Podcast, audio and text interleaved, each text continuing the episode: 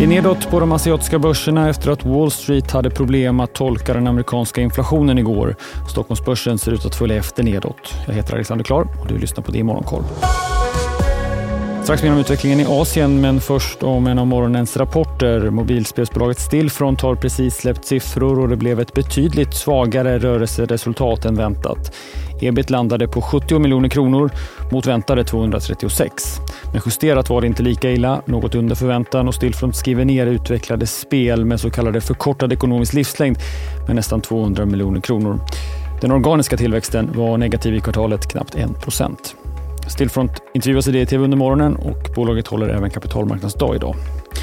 Och vi väntar ytterligare rapporter, bland annat från värmepumpsbolaget Nibe som nyligen klev in på OMXS30 och tillhör de högst värderade bolagen i gruppen. Nu förväntas bolaget visa på en vinsttillväxt på nästan 40 procent och en växande marginal. Omsättningen under bara det här kvartalet ska komma in över 10 miljarder om vi ska tro analytikerna. Vi får se klockan åtta. Bland övriga rapporter är bland annat energibolaget Orrön som snabbt blivit något av en småspararfavorit. Förutom att släppa rapport så håller även de kapitalmarknadsdag. De asiatiska marknaderna backar nu på morgonen. Hongkongbörsen allra mest, nästan 1,5 procent medan börserna i Fastlandskina och i Japan är ner kring en halv procent vardera. Wall Street hade svårt att bestämma sig hur man skulle tolka gårdagens något starkare inflationsutfall än väntat.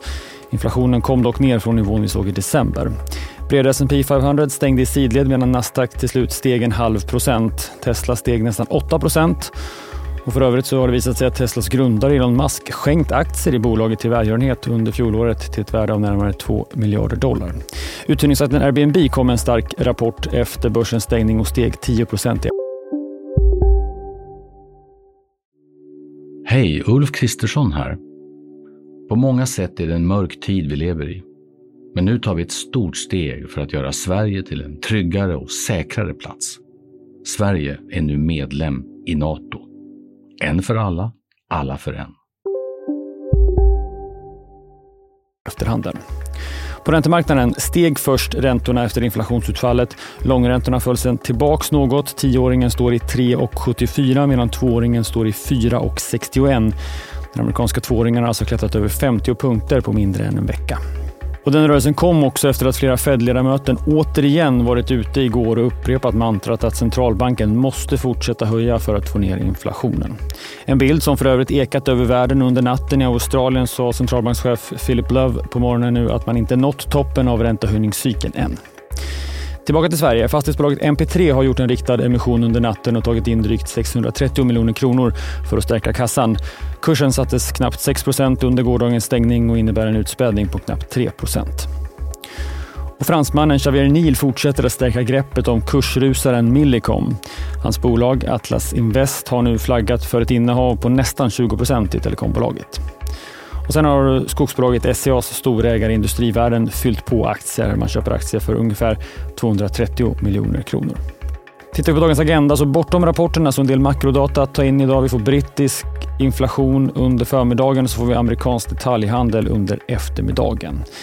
Det sätter punkt för det i Morgonkoll. Följ oss för alla de senaste nyheterna och missa inte heller Börsmorgon som program på sajten kvart i nio eller som podd klockan 11. Och missa förresten inte heller Analyspodden från Dagens Industri. Alla de fyra storbankerna kom med starka rapporter denna vända och slog förhandstipset, men fick olika mottaganden av börsen. I det senaste avsnittet av Analyspodden lyfter analytikern Agneta Jönsson fram sin favorit bland storbankerna och tycker att den som föll allra hårdast på rapportdagen borde förtjäna ett lyft. Du hittar podden Analyspodden på sajten eller i din poddspelare. Jag heter Alexander Klar.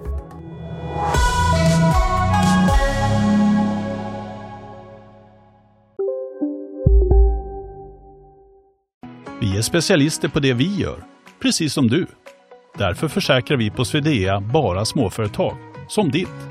För oss är små företag alltid större än stora och vår företagsförsäkring anpassar sig helt efter firmans förutsättningar. Gå in på swedea.se företag och jämför själv.